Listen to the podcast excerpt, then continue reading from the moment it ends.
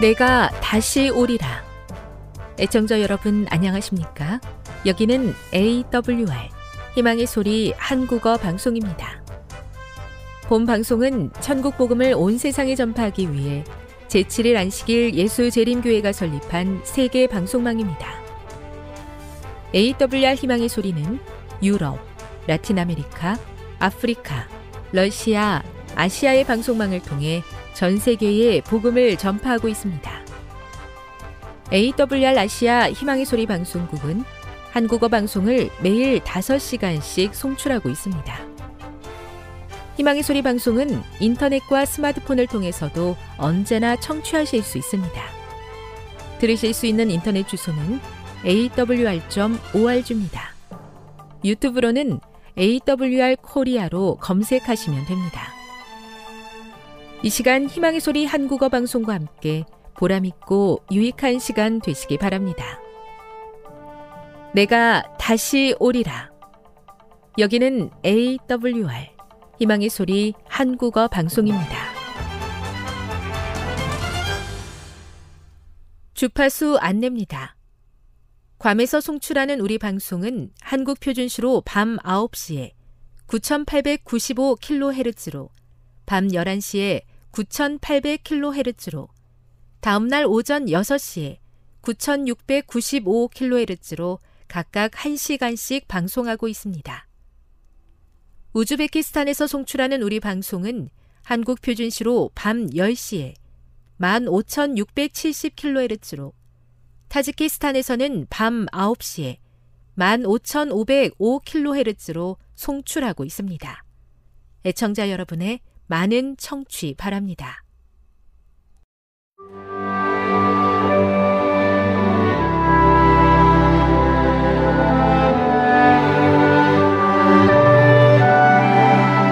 읽어주는 교과 둘째 날 8월 8일 월요일 우리의 위대하신 아버지 오즈월드 체인버스는 이렇게 썼다. 하나님께 당신께서 무슨 일을 하실 것인지 묻고 있는가? 하나님께서는 그분께서 하실 일을 말씀해 주지 않으신다. 다만 당신이 어떤 분인지를 보여주신다. 주님은 나의 최고봉 1963년 1월 2일 위에서 오즈월드 체인버스가 한 말은 무슨 뜻이라고 생각하는가? 우리가 아는 대로 욥기는 큰 비극을 당한 욥의 이야기로 시작된다. 욥은 자기 목숨과 아내를 제외한 모든 것을 잃어버렸다. 더구나 그의 아내는 그에게 하나님을 욕하고 죽으라고까지 말했다. 이어지는 내용은 욥의 친구들이 왜 그런 일이 생겼는지에 대한 해답을 찾으려는 논쟁으로 이어진다. 이 모든 논쟁 가운데서 하나님은 침묵을 지키신다. 그런데 갑자기 욥기 38장에서 하나님이 나타나셔서 이렇게 말씀하신다. 무지한 말로 생각을 어둡게 하는 자가 누구냐? 하나님께서는 욥이 감히 대답할 수 없는 60여 개의 질문들을 쉴 새 없이 던지신다. 성경을 펴고 욥기 38장과 39장에 있는 이 질문들을 살펴보라. 하나님의 마지막 질문 후에 욥이 대답한다. 보소서 나는 비천하오니 무엇이라 죽게 대답하리이까. 손으로 내 입을 가릴 뿐이로쏘이다. 내가 한번 말하였사온즉 다시는 더 대답하지 아니하겠나이다. 그러나 하나님의 말씀은 끝나지 않았다. 그분께서는 이어서 다시 한번 거대한 질문들을 던지신다. 욥기 42장 1에서 6절에 나오는 욥의 마지막 대답을 읽어보라. 하나님께서는 욥에게 무엇을 말씀하고자 하셨으며 그것은 욥에게 어떤 영향을 끼쳤는가? 하나님께서는 욥의 친구들이 던진 왜 라는 질문에 하나도 대답하지 않으신다. 대신 그분께서는 놀라운 창조 사역을 통해 나타난 당신의 위대하심을 그려 보여 주셨다. 그 후로 욥은 다른 대답을 들을 필요가 없었다. 이 이야기는 매우 놀라운 역설을 나타내 보여준다. 소망과 위로는 우리가 얼마나 작은 존재인지를 깨닫는 데서 온다고 볼 수 있다. 우리는 본능적으로 모든 것을 아는 것을 통해 위안을 얻으려고 한다. 그렇기 때문에 우리는 우리가 무언가를 알 수 없을 때 실망한다. 그러나 하나님께서는 우리의 무지와 유한함을 나타내 보여주심으로 인간의 소망이 우리 자신보다 훨씬 더 큰 존재 안에서만 그 답을 얻을 수 있음을 깨닫게 하신다. 교훈입니다. 만일 우리가 참으로 하나님의 위대하심을 보게 된다면 그분께서 우리에게 행하시는 모든 일에 대하여 의문을 품지 않게 될 것이다. 묵상. 욥기 38, 39장을 읽고 묵상해 보십시오. 우리가 섬기는 하나님에 대해 무엇을 깨닫게 됩니까? 적용. 하나님이 어떤 분이심을 이해하는 것이 그대에게 닥친 고난을 견뎌내는데 어떤 도움이 됩니까? 영감의 교훈입니다. 하나님의 장엄하심. 웅장한 뇌성의 장엄한 진동과 태고 쪽부터 끊임없이 들려오는 대양의 파도 소리에서 숲속을 아름다운 온율로 장식하는 즐거운 소리에 이르기까지 수많은 천연 개의 음성은 하나님을 찬양한다. 놀라운 색깔과 색조로서 아름다운 대조를 이루는가 하면 또한 조화를 이루어 변화하는 땅과 바다와 하늘에서 우리는 하나님의 영광을 본다. 치료봉사 411 나의 경험과 지식으로 하나님의 능력을 제한하는 실수를 범할 때가 많습니다. 말씀과 천연계 속에 나타난 하나님의 위대하심을 바라보며 그 인도하심을 의심 없이 따라가는 참된 믿음의 소유자가 되게 해 주시옵소서.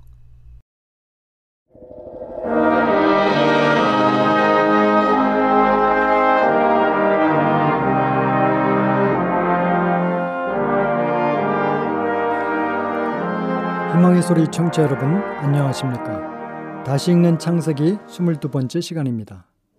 오늘은 약속의 땅에서 살 사람은 누구인가? 예, 말씀을 나누겠습니다 아브라함의 철저한 순종으로 창세기 1장에서 11장에 죄와 저주의 역사는 역전되기 시작했습니다 시작과 끝이 동일한 믿음으로 응답하는 아브라함을 통해서 파멸로 치닫은 죄의 역사는 반전되어 갔습니다. 하나님은 아브라함과 그 후손을 통해서 천지 창조의 이상을 실현하고자 하셨습니다. 하나님은 아브라함을 부르시며 세 가지 약속을 하셨습니다. 첫째는 후손 씨에 대한 약속이었고, 둘째는 땅, 즉 가나안을 선물로 주시겠다는 약속이었고, 셋째는 축복의 근원이 되게 하시겠다는 약속이었습니다. 아브라함에게 주신 약속의 복을 누렸던 첫 번째 사람이 이삭입니다. 창세기의 모든 인물 중에서 유일하게 약속의 땅을 한 번도 떠나지 않은 사람은 이삭입니다. 아브라함에게 약속된 축복을 누렸고 약속의 땅에서 영원히 살 사람의 모델이 바로 이삭인 것입니다. 창세기 23장은 아브라함에 약속된 땅의 약속이 어떻게 실현되는지를 보여줍니다. 창세기 23장에서 아브라함은 사라의 장지로 쓸 땅을 사는데 이것은 가나안에서 아브라함의 소유가 되는 첫 번째 역사였습니다. 창세기 23장에서 가장 많이 반복되는 단어는 백성이 듣는 데서입니다. 즉 아브라함은 모든 사람 앞에서 공적인 값을 치르고 약속의 땅을 삽니다. 아브라함이 산 조그만 땅은 하나님이 약속을 하신 가나안 전체를 틀림없이 주실 것에 대한 아브라함의 믿음을 예, 반영하는 것입니다. 가나안 매장지에 대한 확실한 법적 소유권을 획득하는 것은 그와 그의 후손들이 가나안 땅 전체를 소유하게 될 것을 보증해 주는 것입니다. 사라의 묘지가 된 이 땅은 훗날 이스라엘의 거의 모든 선조들의 묘지가 됩니다. 이 땅이 아브라함의 집안의 선산이 되는 것입니다. 아브라함은 약속에 대한 믿음으로 헤브론을 매입했고 야곱은 믿음으로 세겜을 구입했습니다. 여호수아서는 조상들이 샀던 가나안 땅을 유지합니다. 결국 유다 지판 출신 갈렙이 헤브론을 차지하고 세겜은 에브라임 지파인 여호수아가 얻습니다. 이제 창세기 24장은 누가 약속의 땅에 살 것인가를 말해주고 있습니다. 창세기 24장에 등장하는 인물을 통해서 약속의 땅 가나안에 거주할 사람의 특징이 무엇인지를 살펴보아야 합니다. 신명기 4장 29절에서 40절은 이렇게 말씀합니다. 그런즉 너는 오늘날 상천하지에 오직 여호와는 하나님이시요 다른 신이 없는 줄을 알아 명심하고 오늘 내가 내게 명하는 여호와의 규례와 명령을 지키라. 너와 내 후손이 복을 받아 내 하나님 여호와께서 내게 주시는 땅에서 한없이 오래 살리라. 신명기 5장 32절부터 33절에도 이렇게 말씀합니다. 그런즉 너희 하나님 여호와께서 너에게 명하신 대로 너희는 삼가 행하여 좌로나 우로나 치우치지 말고 너희 하나님 여호와께서 너에게 명하신 모든 도를 행하라. 그리하면 너희가 삶을 얻고 복을 얻어서 너희 얻을 땅에서 너희의 날이 장관이라고 말씀하셨습니다. 이삭은 평생 약속의 땅을 떠나거나 이동하지 않았습니다. 평생 가나안 밖으로 나가지 않은 사람은 오직 이삭뿐이었습니다. 아브라함은 잠시 동안 그 땅을 떠났으며 야곱과 요셉은 그 땅을 떠나 애굽으로 갔다가 결국 애굽에서 눈을 감았습니다. 자, 이제 약속의 땅에서 살 사람은 누구입니까? 첫 번째, 창세기 24장에는 아브라함의 믿음을 소개하고 있습니다. 아브라함이 죽기 전에 한 일은 아들의 짝을 동족 중에서 찾아주는 것이었습니다. 아브라함이 아들의 결혼 대상을 어, 선택하는 기준은 무엇이었습니까? 어떤 가문이나 정치적인 정략이나 재산이나 외모가 아니었습니다. 아브라함은 세상적인 기준이 아니었고 오직 하나님의 뜻대로 아들의 결혼 대상을 선택했습니다. 신명기 6장에는 이렇게 기록하고 있습니다. 또 그들과 혼인하지 말지니 내 딸을 그 아들에게 주지 말 것이요 그 딸로 내 며느리를 삼지 말 것은 그가 내 아들을 유혹하여 그로 여호와를 떠나고 다른 신들을 섬기게 함으로 여호와께서 너희에게 진노하사 갑자기 너희를 멸하실 것임이라. 아브라함은 아들의 결혼 문제를 가장 신임하는 종에게 맡기며 말씀을 따라 명, 맹세를 시켰습니다. 맹세의 내용은 가나안 족속의 딸 중에서 이삭의 아내를 취하지 말고 아브라함의 친족 중에서 이삭의 아내를 구하여 데리고 와야 한다는 것이었습니다. 하나님께 받은 약속을 인용하며 반드시 여자를 이삭이 있는 곳으로 데려와야 함을 강조했습니다. 젊은 여자가 이제껏 한 번도 만난 적이 없는 낯설은 남자와 결혼하기 위해서 머나먼 타양으로 온다는 것은 기대하기 어려운 일이었습니다. 그래도 아브라함은 이삭을 여자를 데려와야 한다고 고집했습니다. 아브라함의 이러한 요청은 이 땅을 내 씨에게 주리라는 하나님의 약속에 기초한 것입니다. 그는 하나님의 약속을 굳게 믿고 있었습니다. 이삭이 하나님의 약속을 받기 위해서는 그 땅에 머물러야 했습니다. 약속의 땅에 살 사람은 아브라함의 믿음을 소유한 사람인 것입니다. 두 번째는 이삭의 믿음입니다. 자신의 결혼 문제에서 이삭은 묵상과 기도를 하며 하나님의 인도를 기다리고 있었습니다. 이삭은 결혼 문제를 전적으로 하나님과 아버지께 맡겼습니다. 자신의 애정이나 취향이 아니라 하나님의 뜻에 맡기는 믿음을 소유하고 있었습니다. 아내가 20년간 불임일 때도 인간적인 꼼수를 써서 아들을 만드는 것이 아니라 기도하면서 하나님의 때를 기다렸습니다.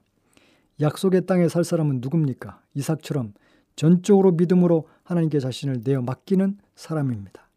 세 번째, 충성스러운 종의 믿음입니다. 이 종의 특징은 첫째 기도입니다. 그가 가장 먼저 한 일은 기도하는 일이었습니다. 자신의 경험이나 인간적인 수단을 쓰는 것이 아니라 하나님께서 인도해 주시기를 기도하는 것이었습니다. 그리고 우물가로 갔습니다. 고대 근동의 풍습상 결혼하지 않은 여자가 가족과 가축에 필요한 물을 길었습니다. 낙타 한 마리가 보통 50에서 100리터의 물을 마시는데 낙타 10마리에게 물을 마시게 하려면 우물물을 깃는데 좋기 40분에서 50분은 걸리는 일이었습니다. 많은 가축과 종을 소유한 아브라함의 대가족을 거느리기에 합당한 여자는 타인에게 친절하고 부지런한 데다가 건강해야 한다고 판단했을 것입니다. 그녀가 아브라함의 동생의 손녀딸, 손녀딸임을 확인하자 이 아브라함의 종은 기도의 응답으로 확신하고 즉시 하나님께 감사와 경배부터 합니다. 집으로 인도함을 받은 종은 주인의 뜻을 이루기까지 먹지도 않습니다. 이 종의 우선순위는 자신의 배고픔이나 만족이 아니었습니다. 오직 주인이 맡긴 사명이었습니다. 가족들의 동의를 받자마자 또다시 예배를 합니다. 그리고 다음날 바로 주인의 집으로 가겠다고 말합니다. 사명을 성취한 후에도 오로지 주인만을 생각하는 것이 이 종의 믿음의 특징이었습니다. 또한 이 종은 자기 이름을 드러내지 않고 오로지 주인의 명령에 대한 뜨거운 열정으로만 가득합니다. 이 종의 정체성은 주인의 이름과 뜻을 위해서 존재합니다. 아브라함의 종은 아브라함의 이름을 위해서 존재하듯이 하나님의 종은 하나님의 이름을 위해서 존재합니다. 아브라함의 종은 끝까지 그 이름이 드러나지 않습니다. 오직 아브라함의 이름만 드러냈습니다. 마찬가지로 하나님의 종들도 그러한 것입니다. 예수님은 하나님의 종으로 이 땅에 오셔서 자신의 안위가 아니라 오로지 하나님의 뜻을 성취하기 위해서 사셨습니다. 자기의 이름을 위해서 사는 사람은 더 이상 하나님의 종이 아닙니다. 창세기 24장에 아브라함의 종은 사명을 이루고 난 후에 이름 없이 사라집니다. 가나안 땅에서 살 사람은 이런 종의 모습으로 사는 사람들입니다. 넷째는 리브가의 믿음입니다. 리브가 역시 하나님의 뜻을 확인하자 즉시 순종하는 믿음의 여인이었습니다. 리브가는 가겠, 가겠나이다 라는 대답은 가장 강력한 의지가 서린 결단이었습니다. 리브가는 그녀의 단호한 결단은 아브라함이 하나님의 부르심을 받고 고향을 떠날 때 의지를 떠올리게 합니다. 고향 친척 아버지의 집을 떠나갔습니다. 아브라함처럼 리브가도 그렇게 떠나갔습니다. 한 번도 가보지 않은 땅으로 한 번도 보지 않은 남편에게 장래에 펼쳐질 형편을 알지도 못한 채 하나님만을 의지한 채 그대로 리브가는 순종했습니다. 두 번째, 아브라함이 가나안으로 행했던 일을 기록하는 창세기 12장 1절 3절의 주요 단어와 개념들, 고향, 아비, 집, 복, 창성, 떠나라. 이 말이 리브가에게도 그대로 사용되었습니다. 세 번째, 하나님께서 아브라함에게 주셨던 축복의 약속, 내 씨가 대적의 문을 차지하리라. 창세기 22장 17절의 말씀도 리브가에게 그대로 반복이 됩니다. 창세기 24장 60절입니다. 리브가는 아브라함만큼이나 큰 믿음과 각오로 결단을 해야 했습니다. 리브가는 참으로 여자 아브라함이라고 불리기에 적합합니다. 누가 아브라 약속의 땅으로 들어올 수 있습니까? 리브가나 루처럼 아브라함의 신앙을 가진 사람만이 약속의 땅에 들어와 살 수 있습니다. 약속의 땅에 거하는 사람들 모두 하나님의 뜻에 자신을 굴복하는 사람들이었습니다. 이런 믿음의 사람들이 있는 땅은 축복의 땅, 곧 잃어버린 에덴의 복이 펼쳐지는 땅이 될 것입니다. 이삭과 리브가의 결혼은 무엇을 의미합니까? 창세기 24장은 창세기에서 가장 긴 예, 장일 뿐만이 아니고 창세기의 가장 중심부에 위치하고 있습니다. 왜 이삭의 결혼 이야기를 이토록 많은 분량을 할애하고 있을까요? 이삭의 결혼은 도대체 무엇을 의미합니까? 창세기 24장은 창세기 23장의 사라의 죽음과 창세기 25장의 아브라함의 죽음 사이에 위치해 있습니다. 아브라함의 죽음, 에, 아브라함의 죽음, 에, 죽음과 함께 이삭이 등장하고 사라의 죽음과 함께 리브가가 등장을 하고 있습니다. 또한 이삭의 아내를 구하기 위해 길을 떠난 종은 나의 주인 아브라함이란 말을 수차례 반복합니다. 그러다 끝에 가서는 나의 주인 이삭 65절에 라는 말을 합니다. 세대가 바뀌고 있음을 알려주고 있는 것입니다. 약속의 땅에서 새로운 족장 부부가 함께 새로운 역사를 펼쳐질 것을 암시하고 있는 것입니다. 그럼 이삭과 리브가는 누구를 상징합니까? 두 부부의 특성을 나열해 보면 첫 번째, 장소입니다. 하나님이 마련하신 약속의 땅 가나안에서 결혼과 함께 새로운 삶을 출발했습니다. 아담과 하와가 창세기 2장 15절에서 하나님이 주신 땅에서 결혼과 함께 새로운 삶을 출발했듯이 말입니다. 두 번째, 가나안 땅엔 복이 넘쳐나고 있었습니다. 에덴 동산과 마찬가지입니다. 세 번째, 약속의 땅에서 모든 것이 좋았는데 이삭에게 한 가지 부족한 것이 있었습니다. 바로 돕는 배필입니다. 그것은 에덴 동산에서 아담에게도 마찬가지였습니다. 네 번째, 돕는 배필은 반드시 같은 종족에서 얻어야 했습니다. 창세기 2장 23절에 뼈와 살은 골육 친적, 같은 종족을 의미하는 것입니다. 다섯 번째, 이삭은 평생에 일부 일체로 살았습니다. 아담처럼 말입니다. 여섯 번째, 이삭 남자가 묵상하는 중에 하나님이 아내 리브아를 데리고 오셨습니다. 마찬가지로 아담이 잠든 사이에 하나님께서 아내를 예, 아담에게 데리고 오셨습니다. 일곱 번째, 남자가 부모를 떠나 여자와 한 몸이 되었습니다. 아담과 마찬가지입니다. 이렇게 보면 예, 이삭과 리브아는 아담과 하와를 대신하는 부부였음이 분명해집니다. 아담이 이삭을 상징하고 리브가는 하와를 상징합니다. 가나안 땅은 에덴 동산을 상징하고 또 이삭과 리브가가 거했던 가나안 땅은 모든 것이 조화로웠습니다. 모두가 순종했습니다. 모두가 행복했습니다. 하나님의 축복이 가득했습니다. 이것은 에덴 동산에서도 마찬가지였습니다. 이처럼 이삭은 두 번째 아담이었습니다. 왜 창세기의 중심에 이삭과 리브가의 결혼 이야기를 두신 것입니까? 왜 가장 긴 장을 창세기 24장이 담고 있는 것입니까? 이것은 이삭과 리브가의 결혼 이야기를 통해서 하나님의 간절한 염원이 담겨 있는 것입니다. 이삭과 리브가에게 거는 하나님의 기대는 무엇입니까? 바로 에덴 동산에서 아담과 하와의 그 실패를 반복하지 아니하고 새로운 에덴인 가나안 땅에서 아담과 하와의 그 창조의 이상을 이삭과 리브아를 통해서 펼치기를 원하셨던 하나님의 소원이었던 것입니다. 아담의 불순종으로 잃은 하나님의 나라 에덴을 아브라함의 자손인 제2의 아담인 이삭의 순종을 통해서 이 땅 가나안을 에덴으로 만들어 가라는 것이 하나님의 뜻인 것입니다. 하나님의 축복을 다시는 잃어버리지 말고 이 땅에서 순종함으로 영영이 자손만대 이 축복을 누리면서 살아가는 것이 하나님의 뜻인 것입니다. 이러한 새 출발에 하나님의 염원이 이삭의 생애를 통해서 나타나고 있습니다. 지금 여러분께서는 AWR 희망의 소리 한국어 방송을 듣고 계십니다.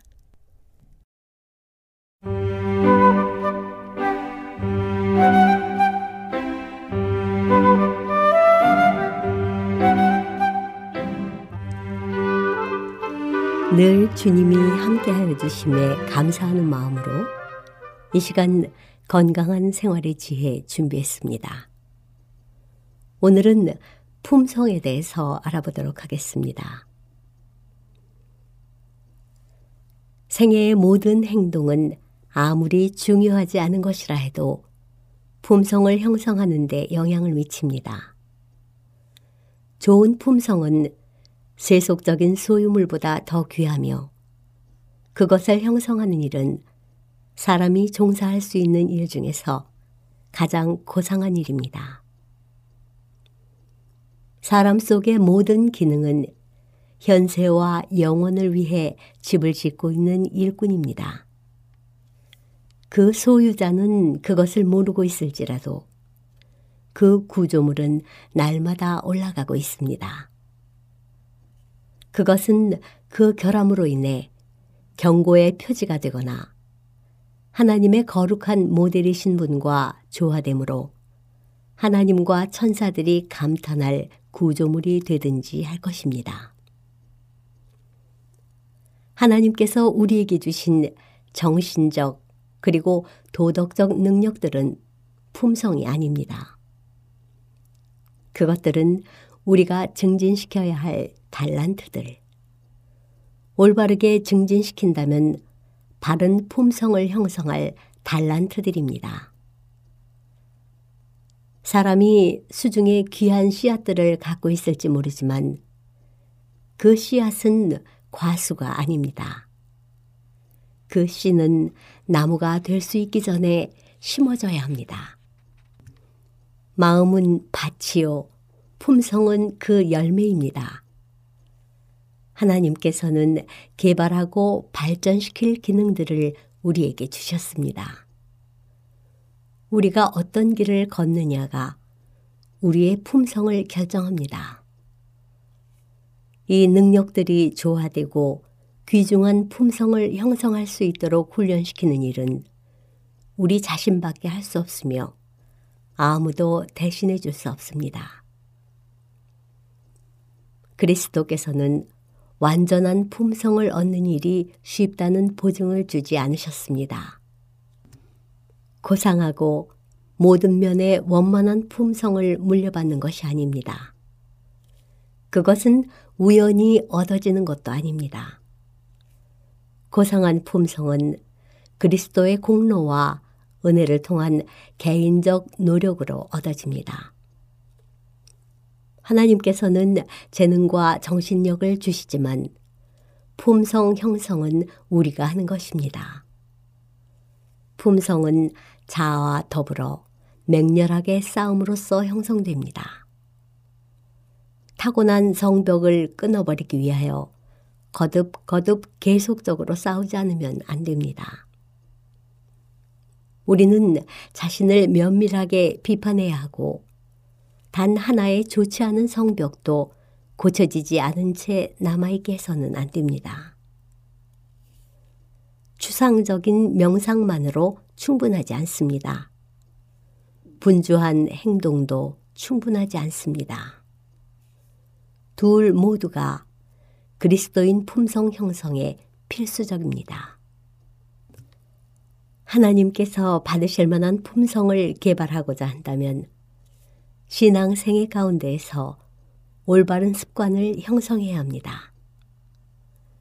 육체의 건강을 위해서 세상의 음식이 필요한 것처럼 매일의 기도는 은혜 가운데에서 자라나는데 필수적이며 영적 생애를 위해서는 꼭 필요합니다. 우리는 기도로 하나님께 자주 우리의 생각을 아뢰는 습관을 길러야 합니다. 마음이 흔들린다면 우리는 그것을 바로잡아야 합니다. 끈질긴 노력을 기울임으로 습관은 마침내 마음을 진정시킬 것입니다. 한 순간이라도 그리스도에게서 분리되고서는 안전할 수 없습니다. 그분께서 친히 제시하신 조건들을 지킴으로써만 그분께서 우리와 매걸음 동행하시게 할 수 있습니다. 품성 건설 공사에 성공하려면 철두철미함이 필요합니다. 위대한 건축자 예수의 계획을 수행하려는 진지한 의지가 있어야 합니다. 건축 자재는 견고한 것이어야 합니다. 건물을 파괴시킬 부주의한 믿을만 하지 못한 일을 받아들여서는 안 됩니다. 이 일에 혼신의 힘을 다 투입하여야 합니다. 그 일은 성년의 힘과 활기를 요구하며 중요치 않은 일에 힘과 기운을 낭비해서는 안 됩니다. 세상의 관습, 처세술과 그 교제 생활에서 벗어나기 위해 열렬하고 신중한 그리고 끈질긴 노력을 기울여야 합니다. 깊은 사색, 열렬한 목적, 확고한 성실성이 매우 필요합니다. 베드로는 너의 믿음의 덕을, 덕의 지식을, 지식의 절제를, 절제의 인내를, 인내의 경건을, 경건의 형제 우애를, 형제 우애의 사랑을 공급하라. 이런 것이 너희에게 있어 충만한 즉, 너희로 우리 주 예수 그리스도를 알기에 게으르지 않고 열매 없는 자가 되지 않게 한다고 말하였습니다. 그대들이 이 모든 연속적인 계단들을 올라가기 시작할 때 그 계단을 한꺼번에 마음의 눈앞에 놓고 세워보지 말고 오직 예수를 주목하고 오로지 하나님만을 영화롭게 하겠다는 마음을 지니면 그대들은 진보할 것입니다. 그대들은 하루 동안에 그리스도의 장성한 분량에 도달할 수는 없습니다. 그대들이 겪고 이기지 않으면 안 될 온갖 곤란한 문제를 바라볼 수 있다면 그대들은 절망에 빠질 것입니다. 그대들은 사탄과 싸워야 합니다. 사탄은 그대들의 마음을 그리스도에게서 돌이키기 위하여 온갖 계책을 다 동원할 것입니다. 그대의 형편은 몇 가지 점에서 나만의 형편과 유사합니다. 그대는 그리스도인 품성을 완성하기 위해서 작은 일들일지라도 신실해야 한다고 생각하지 않습니다. 그대에게 요구된 일이 작아 보일지 모르지만 그것들은 그대가 사는 동안 하지 않으면 안 될 의무들입니다. 이것들을 소홀히 하는 것은 그대의 품성에 큰 결점을 안겨줄 것입니다. 그대는 작은 일에 충성하는 것을 배워야 합니다. 이렇게 하지 않으면 하나님을 기쁘시게 할 수 없습니다. 하라고 명한 바로 그대로 하지 않는 한 그대는 사랑과 고임을 받을 수 없습니다. 그대가 함께하는 사람들에게 사랑을 받으려면 그들에 대한 사랑과 존경을 나타내 보여야 합니다. 품성 형성에 어떤 재료가 사용되느냐에 따라서 굉장한 차이를 가져옵니다. 머지않아 오랫동안 고대해 오던 하나님의 날에 모든 사람의 일을 시험받을 것입니다. 불이 각 사람의 공력이 어떠한 것을 시험할 것임이니라. 불이 금, 은, 보석들과 나무, 풀, 집 사이의 차이를 드러내듯이 심판의 날에는 품성들이 시험받아 그리스도의 형상을 쫓아 형성된 품성들과 이기적 마음의 모양을 쫓아 형성된 품성들 사이의 차이가 드러날 것이다. 모든 이기심과 모든 거짓 신앙은 그때의 실상 그대로 나타날 것입니다. 지금까지 건강한 생활의 지혜였습니다.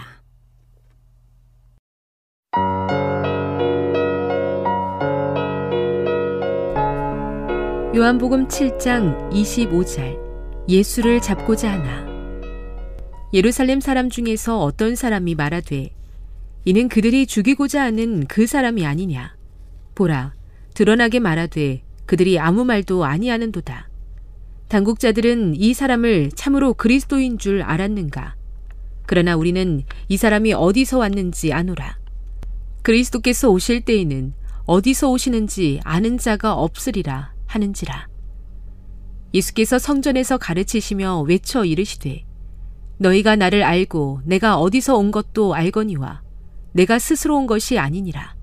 나를 보내신 이는 참되시니 너희는 그를 알지 못하나 나는 아노니 이는 내가 그에게서 났고 그가 나를 보내셨음이라 하시니 그들이 예수를 잡고자 하나 손을 대는 자가 없으니 이는 그의 때가 아직 이르지 아니하였음이러라.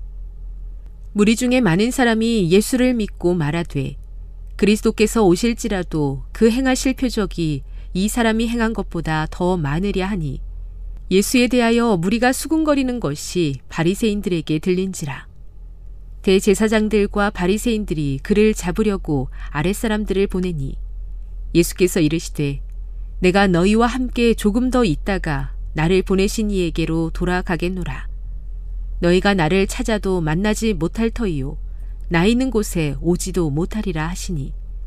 이에 유대인들이 서로 묻되 이 사람이 어디로 가기에 우리가 그를 만나지 못하리요 헬라인 중에 흩어져 사는 자들에게로 가서 헬라인을 가르칠 터인가? 나를 찾아도 만나지 못할 터이요. 나 있는 곳에 오지도 못하리라 한 이 말이 무슨 말이냐 하니라. 배에서 생수의 강이 흘러 나오리라. 명절 끝날 곧 큰 날에 예수께서 서서 외쳐 이르시되 누구든지 목마르거든 내게로 와서 마시라. 나를 믿는 자는 성경의 이름과 같이 그 배에서 생수의 강이 흘러 나오리라 하시니 이는 그를 믿는 자들이 받을 성령을 가리켜 말씀하신 것이라.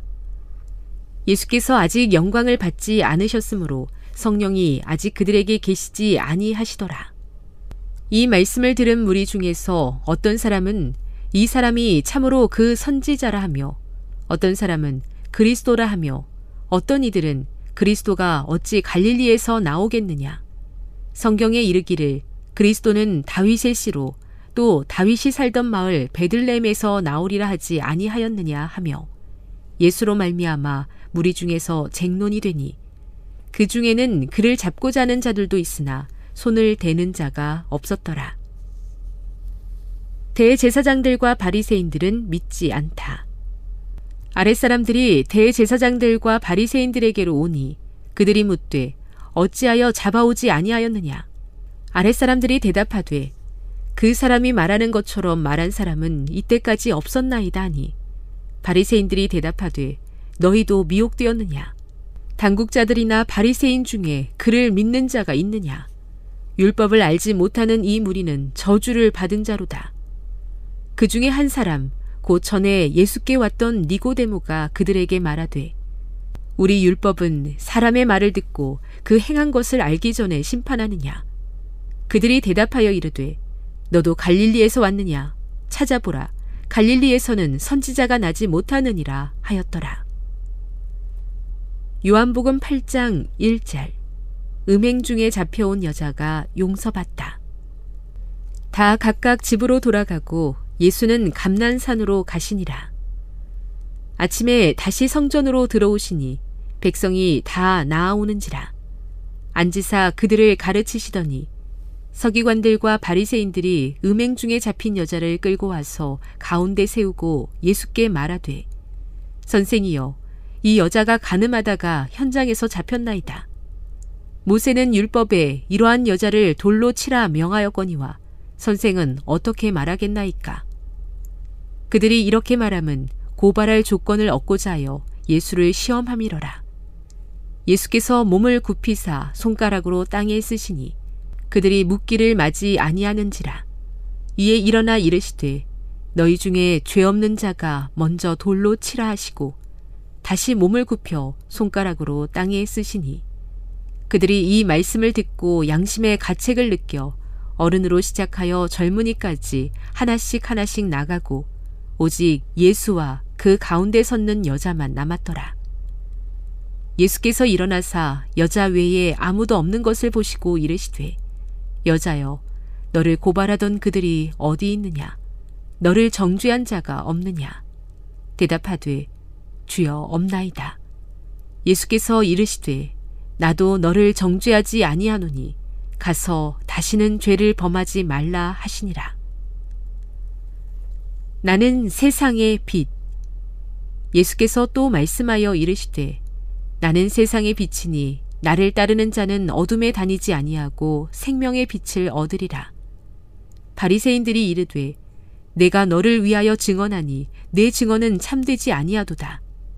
예수께서 대답하여 이르시되 내가 나를 위하여 증언하여도 내 증언이 참되니 나는 내가 어디서 오며 어디로 가는 것을 알거니와 너희는 내가 어디서 오며 어디로 가는 것을 알지 못하느니라. 너희는 육체를 따라 판단하나 나는 아무도 판단하지 아니하노라. 만일 내가 판단하여도 내 판단이 참되니 이는 내가 혼자 있는 것이 아니요 나를 보내시니가 나와 함께 계심이라. 너희 율법에도 두 사람의 증언이 참되다 기록되었으니 내가 나를 위하여 증언하는 자가 되고 나를 보내신 아버지도 나를 위하여 증언하시느니라. 이에 그들이 묻되 내 아버지가 어디 있느냐? 예수께서 대답하시되 너희는 나를 알지 못하고 내 아버지도 알지 못하는도다. 나를 알았더라면 내 아버지도 알았으리라. 이 말씀은 성전에서 가르치실 때에 헌금함 앞에서 하셨으나 잡는 사람이 없으니 이는 그의 때가 아직 이르지 아니하였음이로라. 내가 가는 곳 다시 이르시되 내가 가리니 너희가 나를 찾다가 너희 죄 가운데서 죽겠고 내가 가는 곳에는 너희가 오지 못하리라. 유대인들이 가로되 그가 말하기를 내가 가는 곳에는 너희가 오지 못하리라 하니 그가 자결하려는가. 예수께서 이르시되 너희는 아래에서 났고 나는 위에서 났으며 너희는 이 세상에 속하였고 나는 이 세상에 속하지 아니하였느니라. 그러므로 내가 너희에게 말하기를 너희가 너희 죄 가운데서 죽으리라 하였노라. 너희가 만일 내가 그인 줄 믿지 아니하면 너희 죄 가운데서 죽으리라. 그들이 말하되 내가 누구냐? 예수께서 이르시되 나는 처음부터 너희에게 말하여 온 자니라. 내가 너희에게 대하여 말하고 판단할 것이 많으나 나를 보내신 이가 참되심에 내가 그에게 들은 그것을 세상에 말하노라 하시되 그들은 아버지를 가리켜 말씀하신 줄을 깨닫지 못하더라. 이에 예수께서 이르시되 너희가 인자를 든 후에 내가 그인 줄을 알고 또 내가 스스로 아무것도 하지 아니하고 오직 아버지께서 가르치신 대로 이런 것을 말하는 줄도 알리라. 나를 보내시니가 나와 함께 하시도다. 나는 항상 그가 기뻐하시는 일을 행함으로 나를 혼자 두지 아니하셨느니라. 이 말씀을 하심에 많은 사람이 믿더라. 진리가 너희를 자유롭게 하리라. 그러므로 예수께서 자기를 믿은 유대인들에게 이르시되 너희가 내 말에 거하면 참으로 내 제자가 되고 진리를 알지니 진리가 너희를 자유롭게 하리라. 그들이 대답하되 우리가 아브라함의 자손이라 남의 종이 된 적이 없거늘 어찌하여 우리가 자유롭게 되리라 하느냐. 예수께서 대답하시되 진실로 진실로 너희에게 이르노니 죄를 범하는 자마다 죄의 종이라. 종은 영원히 집에 거하지 못하되 아들은 영원히 거하나니 그러므로 아들이 너희를 자유롭게 하면 너희가 참으로 자유로우리라. 나도 너희가 아브라함의 자손인 줄 아노라. 그러나 내 말이 너희 안에 있을 곳이 없으므로 나를 죽이려 하는도다. 나는 내 아버지에게서 본 것을 말하고 너희는 너희 아비에게서 들은 것을 행하느니라. 대답하여 이르되 우리 아버지는 아브라함이라 하니 예수께서 이르시되 너희가 아브라함의 자손이면 아브라함이 행한 일들을 할 것이거늘 지금 하나님께 들은 진리를 너희에게 말한 사람인 나를 죽이려 하는도다. 아브라함은 이렇게 하지 아니하였느니라. 너희는 너희 아비가 행한 일들을 하는도다. 대답하되 우리가 음란한 데서 나지 아니하였고 아버지는 한 분뿐이시니 곧 하나님이시로다. 예수께서 이르시되 하나님이 너희 아버지였으면 너희가 나를 사랑하였으리니 이는 내가 하나님께로부터 나와서 왔음이라. 나는 스스로 온 것이 아니요 아버지께서 나를 보내신 것이니라. 어찌하여 내 말을 깨닫지 못하느냐? 이는 내 말을 들을 줄 알지 못함이로다. 너희는 너희 아비 마귀에게서 났으니 너희 아비의 욕심대로 너희도 행하고자 하느니라. 그는 처음부터 살인한 자요 진리가 그 속에 없으므로 진리에 서지 못하고 거짓을 말할 때마다 제 것으로 말하나니 이는 그가 거짓말쟁이요 거짓의 아비가 되었습니다. 내가 진리를 말함으로 너희가 나를 믿지 아니하는도다. 너희 중에 누가 나를 죄로 책잡겠느냐? 내가 진리를 말하는데도 어찌하여 나를 믿지 아니하느냐? 하나님께 속한 자는 하나님의 말씀을 듣나니 너희가 듣지 아니함은 하나님께 속하지 아니하였음이로다. 유대인들이 대답하여 이르되 우리가 너를 사마리아 사람이라 또는 귀신이 들렸다 하는 말이 옳지 아니하냐. 예수께서 대답하시되 나는 귀신 들린 것이 아니라 오직 내 아버지를 공경함이거늘 너희가 나를 무시하는도다. 나는 내 영광을 구하지 아니하나 구하고 판단하시는 이가 계시니라. 진실로 진실로 너희에게 이르노니 사람이 내 말을 지키면 영원히 죽음을 보지 아니하리라. 유대인들이 이르되 지금 내가 귀신 들린 줄을 아노라.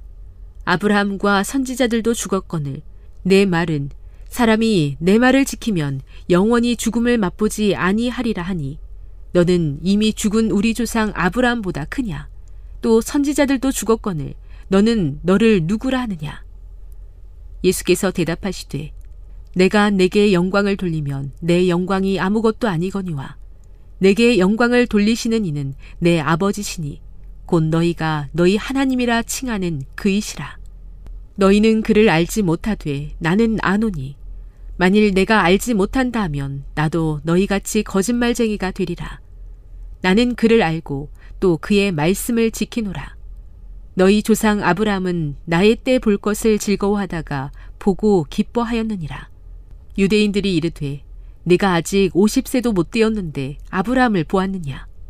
예수께서 이르시되 진실로 진실로 너희에게 이르노니 아브라함이 나기 전부터 내가 있느니라 하시니 그들이 돌을 들어 치려 하거늘 예수께서 숨어 성전에서 나가시니라.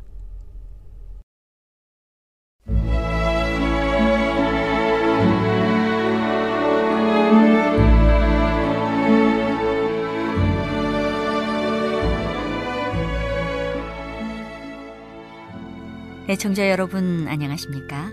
명상의 오솔길의 유병숙입니다. 이 시간은 교회를 사랑하시고 돌보시는 하나님의 놀라운 능력의 말씀이 담긴 엘렌지 화이처 교회 증언 1권을 함께 명상해 보겠습니다.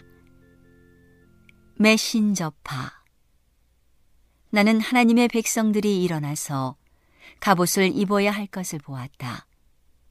그리스도께서 오고 계신다. 마지막 자비의 기별을 전하는 사업이 너무도 중요하기 때문에 우리는 그 기별을 떠나서 메신저파가 가르치고 널리 보급시켜 놓은 것과 같은 거짓말과 그릇된 설명과 비방 등에 대답하기 위하여 내려갈 수 없다. 진리, 곧 현대 진리를 우리는 강조해야 한다. 우리는 큰 일을 하고 있기 때문에 내려갈 수 없다. 사탄은 현대 진리와 그리스도의 재림에서 우리의 마음을 떠나게 하고자 이 모든 일에 개입한다.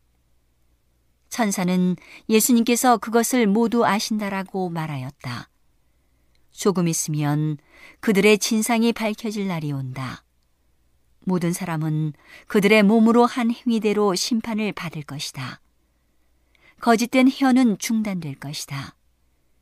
시온에 있는 죄인들은 놀랄 것이며 위선자들은 공포에 쌓일 것이다. 주 만나기를 예비하라. 나는 우리가 주님의 재림을 지연시켜서는 안 될 것을 보았다. 천사는 말하였다. 세상에 임할 일을 위하여 예비하라, 예비하라. 그대의 행위를 그대의 믿음과 일치되게 하라. 나는 마음이 하나님께 고정되어야 하고 우리의 감화가 그분과 그분의 진리를 대변해야 할 것을 보았다. 부주의하고 무관심하면서 주님을 영화롭게 할 수 없다. 낙심 상태에 있으면서 주님께 영광을 돌릴 수 없다.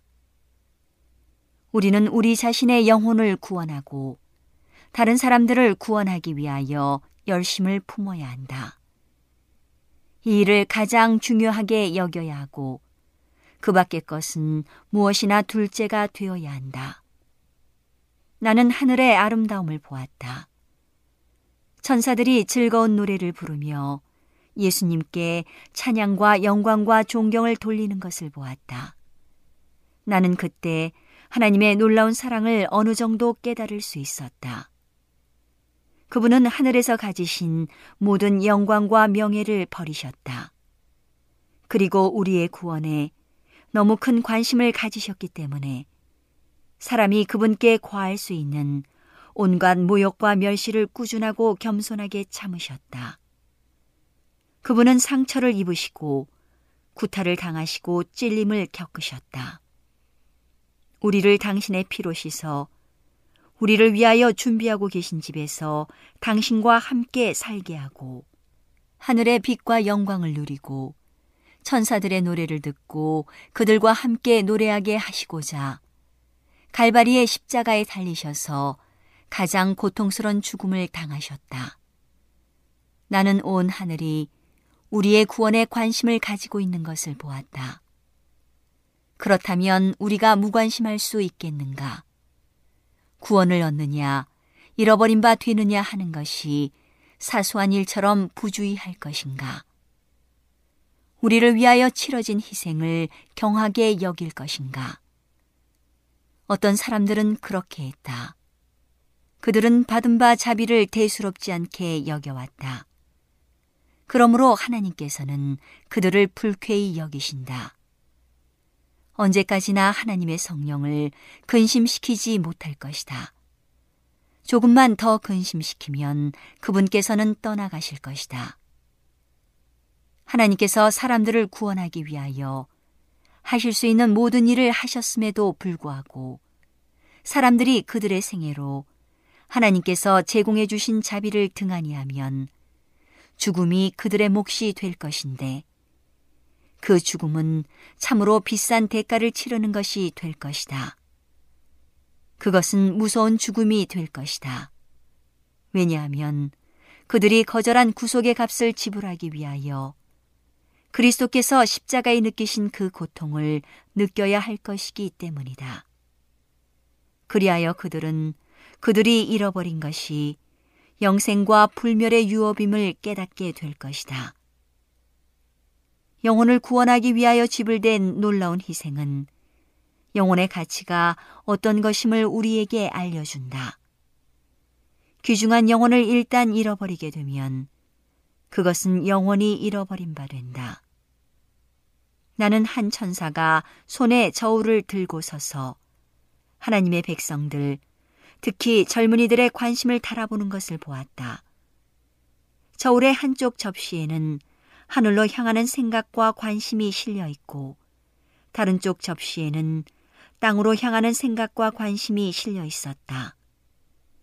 이 접시에는 소설책을 읽는 것과 의복과 외모, 허영, 교만 등에 관한 생각들이 실려 있었다. 아, 얼마나 엄숙한 순간인가. 하나님의 천사들은 저울을 들고 서서 하나님의 자녀로 공언하는 자들, 곧 세상에 대하여는 죽고 하나님에 대하여는 살았노라고 주장하는 자들의 생각을 달고 있다. 세상과 허영과 교만 등에 대한 생각을 실은 저울의 접시는 수시로 무게의 기복이 심하기는 할지라도 빨리 밑으로 처져 내려갔다. 하늘로 향한 생각과 관심을 실은 저울의 접시는 다른 쪽이 내려감에 따라 빨리 올라갔다. 그것은 얼마나 가벼웠던가. 나는 내가 본 광경을 사실 그대로 이야기할 수는 있다. 그러나 천사가 저울을 들고 하나님의 백성들의 생각과 관심을 달고 있는 것을 보았을 때 나의 마음속에 새겨진 엄숙하고 생생한 인상은 결코 표현할 수 없다. 오늘은 하나님의 놀라운 능력의 말씀이 담긴 엘렌지 화이처 교회 증언 1권을 함께 명상해 보았습니다. 명상의 오솔길이었습니다.